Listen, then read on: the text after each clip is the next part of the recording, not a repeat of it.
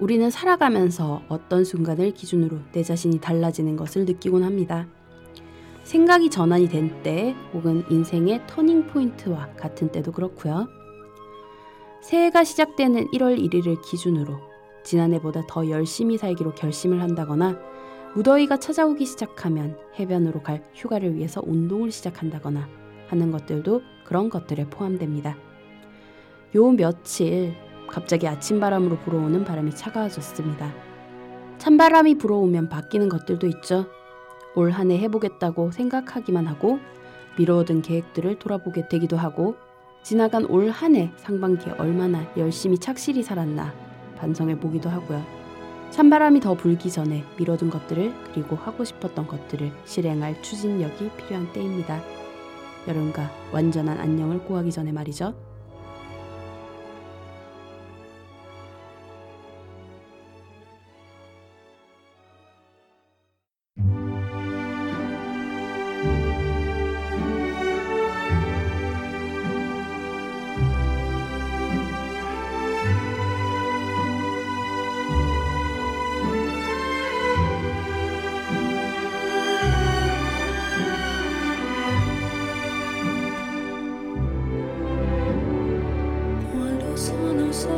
sogno l'orizzonte e mancano le parole.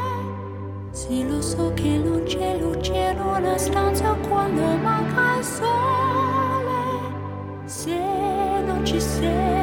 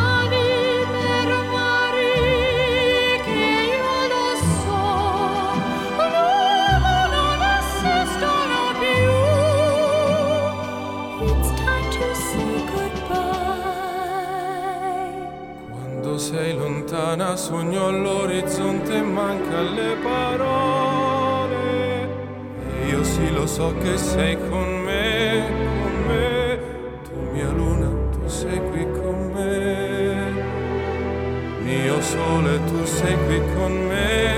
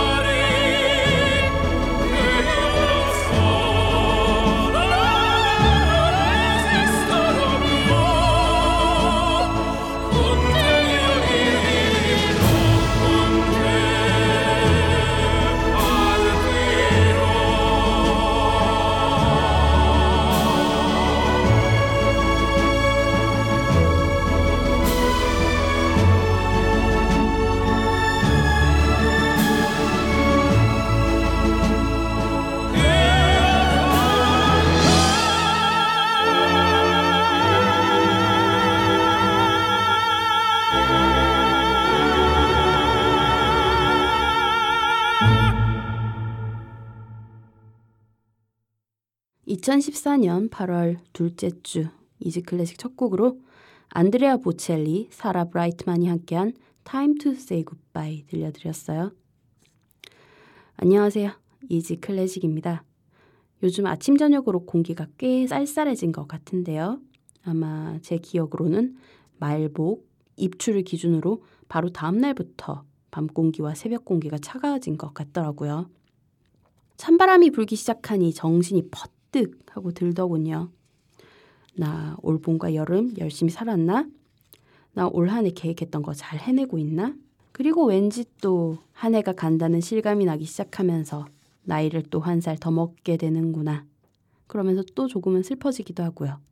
지나간 시간 후회해도 되돌릴 수 없으니 남은 시간 동안 계획한 것들 그리고 이루고 싶었던 것들 해낼 수 있도록 내 자신에게 박차를 가해야겠죠? 오프닝에서 말씀드렸듯 여름과 완전히 안녕하기 전에 말이죠. 메일 주소 소개해 드릴게요. 방송에 대한 클레임, 질문, 건의사항은 메일로 보내주세요. 이지클래식뮤직 골뱅이 gmail.com e a s y c l a s s i c m u s i c 골뱅이 gmail.com입니다. 방송 업로드 공지되고 있는 트위터 계정은 easy underbar classic이고요. iTunes Podcast 어플리케이션과 아이블로그 어플리케이션에서는 간단한 선곡표 바로 확인하실 수 있습니다. 팟빵 어플리케이션에서는 선곡표 지원이 되지 않는 관계로 블로그에 자세한 선곡표 올려드리고 있어요.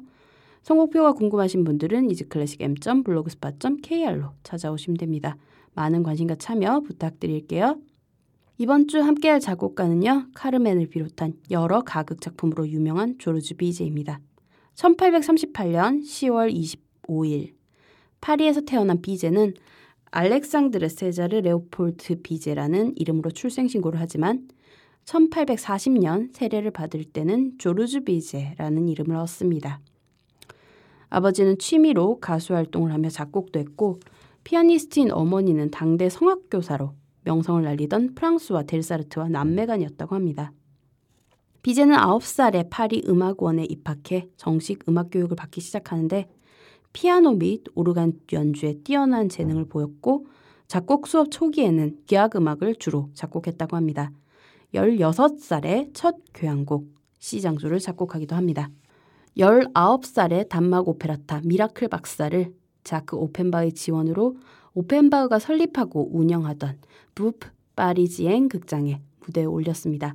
아직은 이탈리아 오페라 스타일을 답습한 작품이었지만 군데군데 독창성이 보이는 작품으로 평가받았다고 합니다. 그리고 비제는 이해 로마 대상을 받아 3년간 로마에서 공부할 수 있게 됩니다. 파리 음악원에서 작곡가 프로망탈 알레비에게 받은 비제는 그의 딸이었던 주누비에브와 결혼했고 1862년 장인인 알레비가 죽자 그의 유작 오페라 노예를 완성합니다. 로마에서 돌아온 후 비제는 죽을 때까지 파리에서 활동합니다. 비제의 오페라 진주족의 자비 중 진주자비 들려드릴게요. 테너 러셀 왓슨, 니콜라스 도트의 지휘, 로열 피라모니 오케스트라 연주로 함께 하시겠습니다.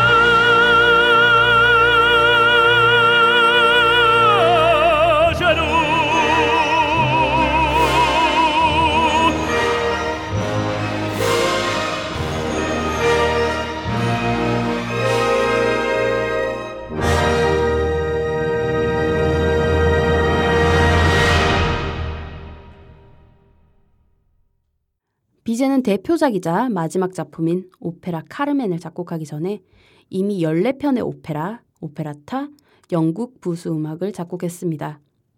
이 가운데 오페라 진주족의 자비와 알퐁스 도데의 소설을 연극으로 만든 아르레 여인 모음곡이 특히 빼어난 걸작으로 알려져 있습니다. 고대 신론섬을 배경으로 한 진주자비는 외젠 코르몽, 미셸 카레의 대본으로 파리 테아트르 리리크에서 초연되었습니다. 비제 이름을 알린 첫 주요 오페라 작품이었죠. 진주 채취로 생계를 잇는 부족의 안전을 위해 기도하고 노래하는 여사제 레일라와 그녀를 사랑하는 두 남자의 갈등이 주된 스토리입니다. 레일라는 정결 서약을 지켜야 하지만 외지에서 살다 돌아온 테너 주인공 나디르와 옛 열정을 되살립니다. 젊은 부족장인 바리톤 주르가와 힌두 사제인 베이스 누라바드는 이들을 벌하려 하지만 결국 나디르에 대한 우정과 레일라에 대한 사랑으로 주르가는 둘을 도망시키고 대신 처형됩니다. 나디르와 주루가 남성 이중창인 신성한 사원에서는 이 작품 중에서 가장 유명한 곡입니다. 두 남자가 자신들의 우정을 지키기 위해서 한 여자를 향한 사랑을 동시에 포기한다는 내용을 담고 있습니다. 또 아리아 귀에 남는 그대 음성 지금도 귀에 들리는 듯 해는 굳은 약속에도 불구하고 레일라를 결코 포기할 수 없었던 나디르가 한밤에 연인을 그리며 부르는 아리아인데 역시 이 오페라에서 유명한 곡 중 하나입니다. 오페라 진주족의 자비는 대본이 치밀하지 못하고 관객의 시선을 사로잡을 장면이 많지 않은 까닭에 오페라 극장에서 그리 큰 인기를 얻지는 못했습니다. 그러나 비제의 오케스트레이션은 찬란하고 변화무쌍한 색채감과 적절한 상황 묘사로 귀를 사로잡습니다. 비평가들 대부분은 베르디와 바그너, 구노의 스타일을 한데 모아놓은 작품이라고 평했지만 진주족의 자비의 악보를 철저히 연구한 베를리 오즈만은 그 음악 안에 있는 어마어마한 격정과 독창적인 표현력을 높이 평가했다고 합니다. 오페라 진주조개잡이 중 아리아, 귀에 남는 그대 음성 듣고 비제의 이야기 계속 이어나갈게요. 테너 플라시도 도밍고의 노래, 카를로 마리아 줄리니의 지휘, 로스앤젤레스 필하모닉 오케스트라의 연주로 오페라 진주조개잡이 중 귀에 남는 그대 음성 들려드릴게요.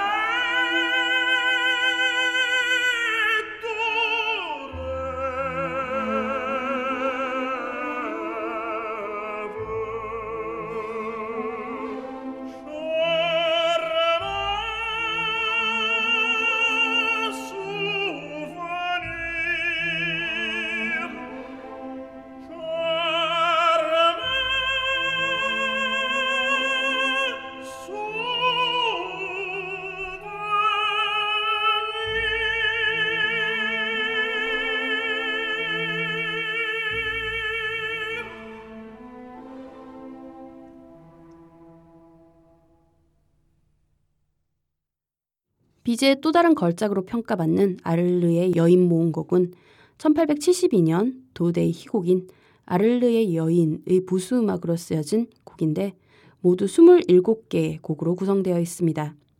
그리고 이후에 음악회용의 관현악 모음곡으로 이 곡은 편곡됩니다.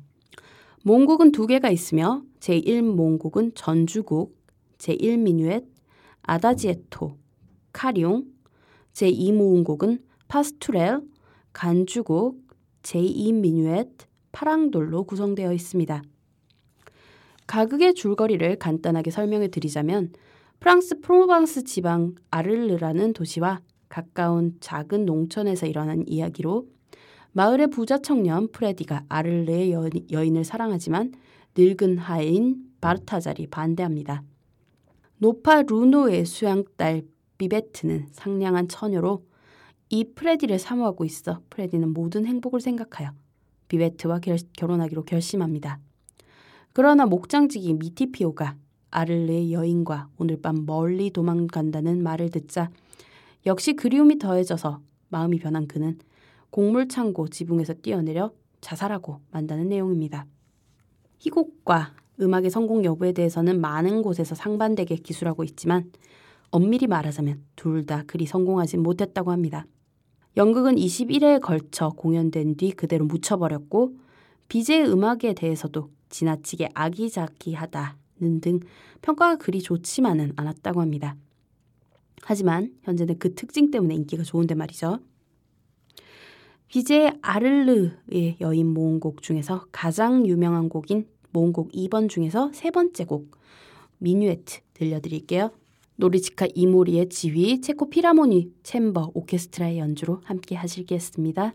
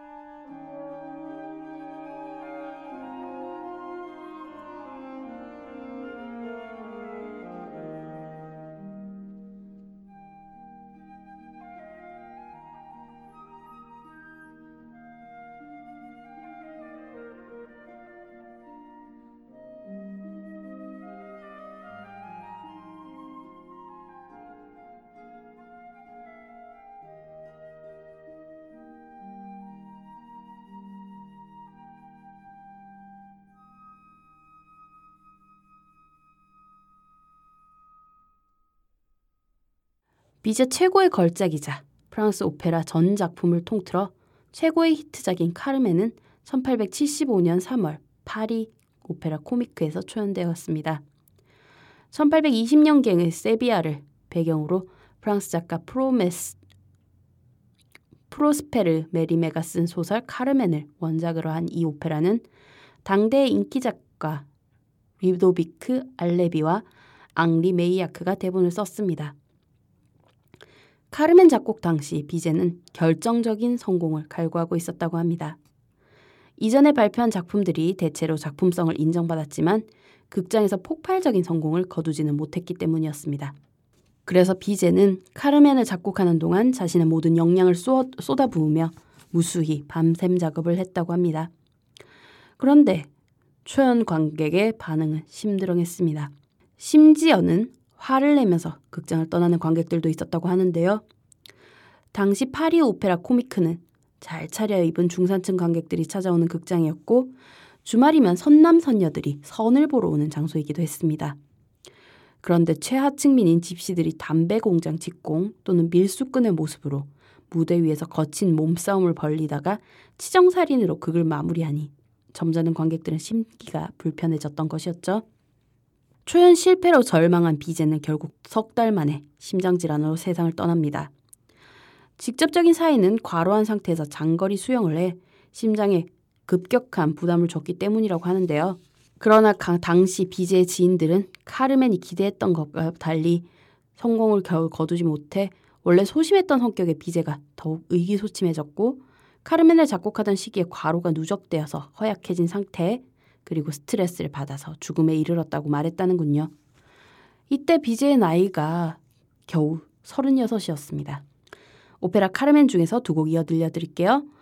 클라우디오 아바도의 지휘 런던 심포니 오케스트라의 연주로 오페라 카르멘 서곡 메조소프라노 테레사 베르간사와 테너 플라시도 도밍고의 노래 클라우디오 아바도의 지휘 런던 심포니 오케스트라의 노래로 오페라 카르멘 중 세빌리아의 성 근처에 들려드릴게요. you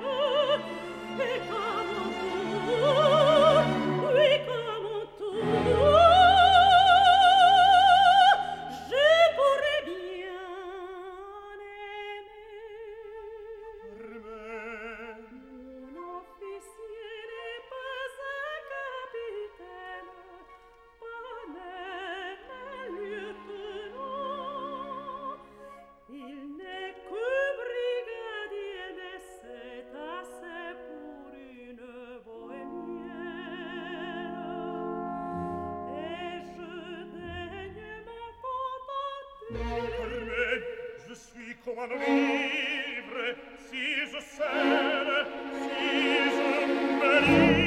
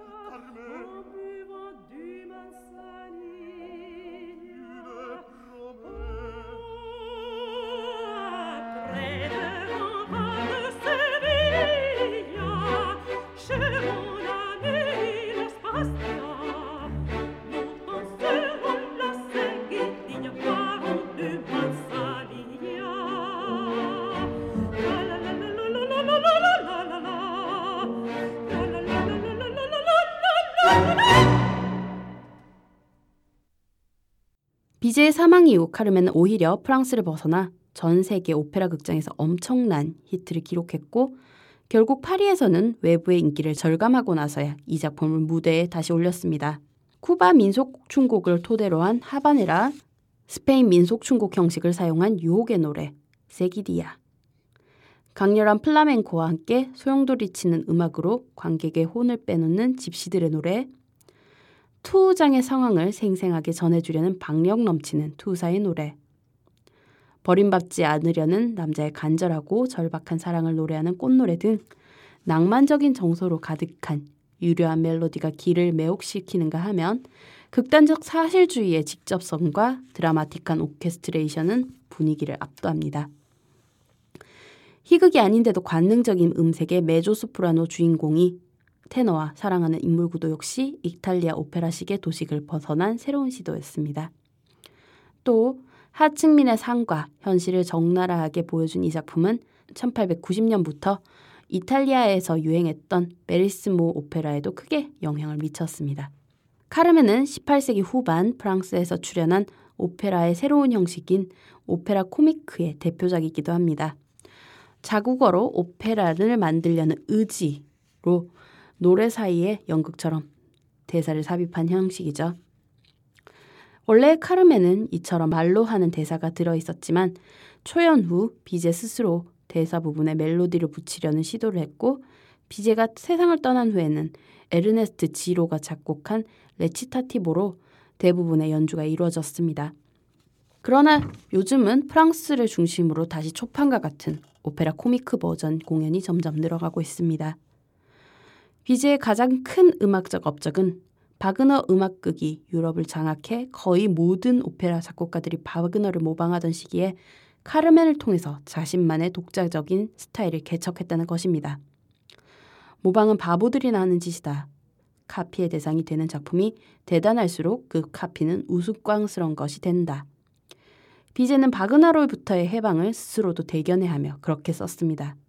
그리고 비제의 오페라 중 그 어느 것도 프랑스를 배경으로 하지 않고 있다는 점 또한 흥미로운 사실입니다. 진주족의 자비는 실론 섬, 1865년의 이반 사세는 러시아, 1866년작인 퍼스의 아가씨는 스코틀랜드, 1871년작인 자밀레는 이집트를 배경으로 한 작품입니다. 동 로드리그와 카르멘은 스페인이 배경이고요. 이국적인 소재를 유난히 좋아했던 비제의 성향이 당대의 유행과 결합한 결과라고 할 수 있겠습니다. 그럼에도 비제는 자신의 오페라의 오리지널 선율을 이국적 방식으로 변형한 프랑스 민속 선율을 많이 사용했습니다. 오늘 끝곡으로 오페라 카르멘 중에서 세 곡 이어드리면서 물러갈게요. 오페라 카르멘 감상하신다고 생각하시고 눈을 감고 오페라 극장을 상상하시며 들어보시는 걸 추천해 드립니다. 메조소프라노 테레사 베르간사, 테너 플라시도 도밍고, 엠브로지언 싱어스의 목소리, 클라우디오 아바도의 지휘, 런던 심포니 오케스트라 연주로 아주 유명한 곡입니다. 하바네라. 소프라노 이본 케니, 메조 소프라노 테레사 베르간사와 알리샤 나페, 테너 장 라이네, 바리톤 세릴 밀린즈, 베이스 로버트 로이드, 엠브로지언 싱어스의 노래와 클라우디오 아바도의 지휘, 런던 심포니 오케스트라의 연주로 축배의 노래, 역시 클라우디오 아바도의 지휘, 엠브로지언 싱어즈의 노래, 런던 심포니 오케스트라의 연주로 투우사의 노래 들려드리면서 인사드릴게요. 다음 시간에 다시 또 찾아뵙겠습니다.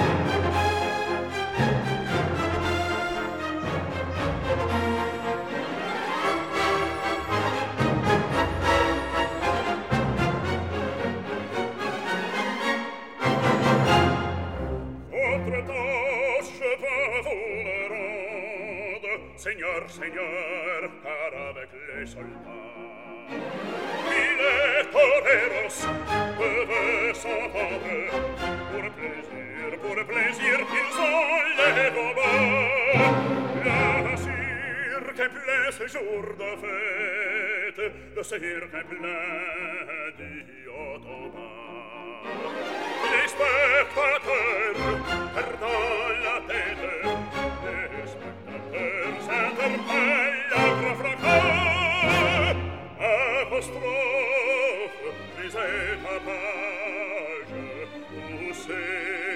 accettesa la fiver car se la fête li des gens d'affaires allons mon père allons